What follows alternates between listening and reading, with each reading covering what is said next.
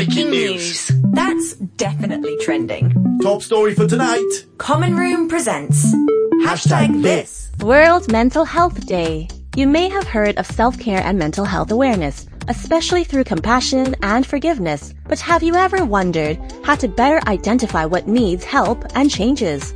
So today we offer a potentially powerful approach to understanding our well-being through the lenses of Maslow's hierarchy of needs. According to psychologist Abraham Maslow, our needs can be categorized into different levels. Let's break them down and see how they relate to our mental health. First, visualize in your mind's eye a pyramid. At the foundation, level 1, we have our physiological needs food, water, shelter, the essentials for survival. Moving up the pyramid, level 2, we reach safety needs personal security, a sense of peace and stability, such as through employment, health, or access to resources.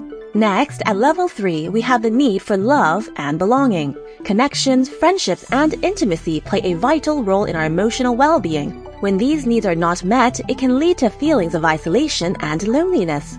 We can try to mediate this by finding like-minded communities. As we ascend the pyramid at level 4, we encounter esteem needs, the desire to feel valued and respected for our contribution. Committing to professional activities or skills training, which is aligned to our own interests can provide a sense of self-esteem.